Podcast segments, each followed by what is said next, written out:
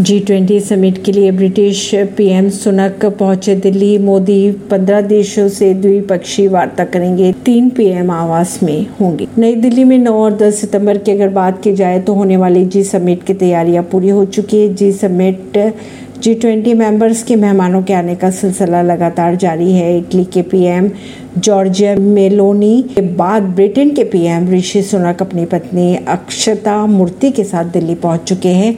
उन्हें केंद्रीय राज्य मंत्री अश्विनी चौबे ने रिसीव किया। पीएम बनने के बाद सुनक पहली बार भारत आए। वहीं अगर बात करें जापान के पीएम फूमियो किशिदी भी अपनी पत्नी के साथ दिल्ली पहुँचे हैं। जी ट्वेंटी समिट के दौरान पीएम मोदी पंद्रह वर्ल्ड लीडर्स से बायोलेटरल बातचीत करेंगे। मीडिया रिपोर्ट्स की अगर माने तो इसमें से तीन द्विपक्षीय वार्ता आज उनके आवास पर होंगी। पीएम आज अमेरिका, बांग्लादेश और मॉरिशियस से द्विपक्षीय बातचीत करेंगे। परवीन सिंह, नई दिल्ली से।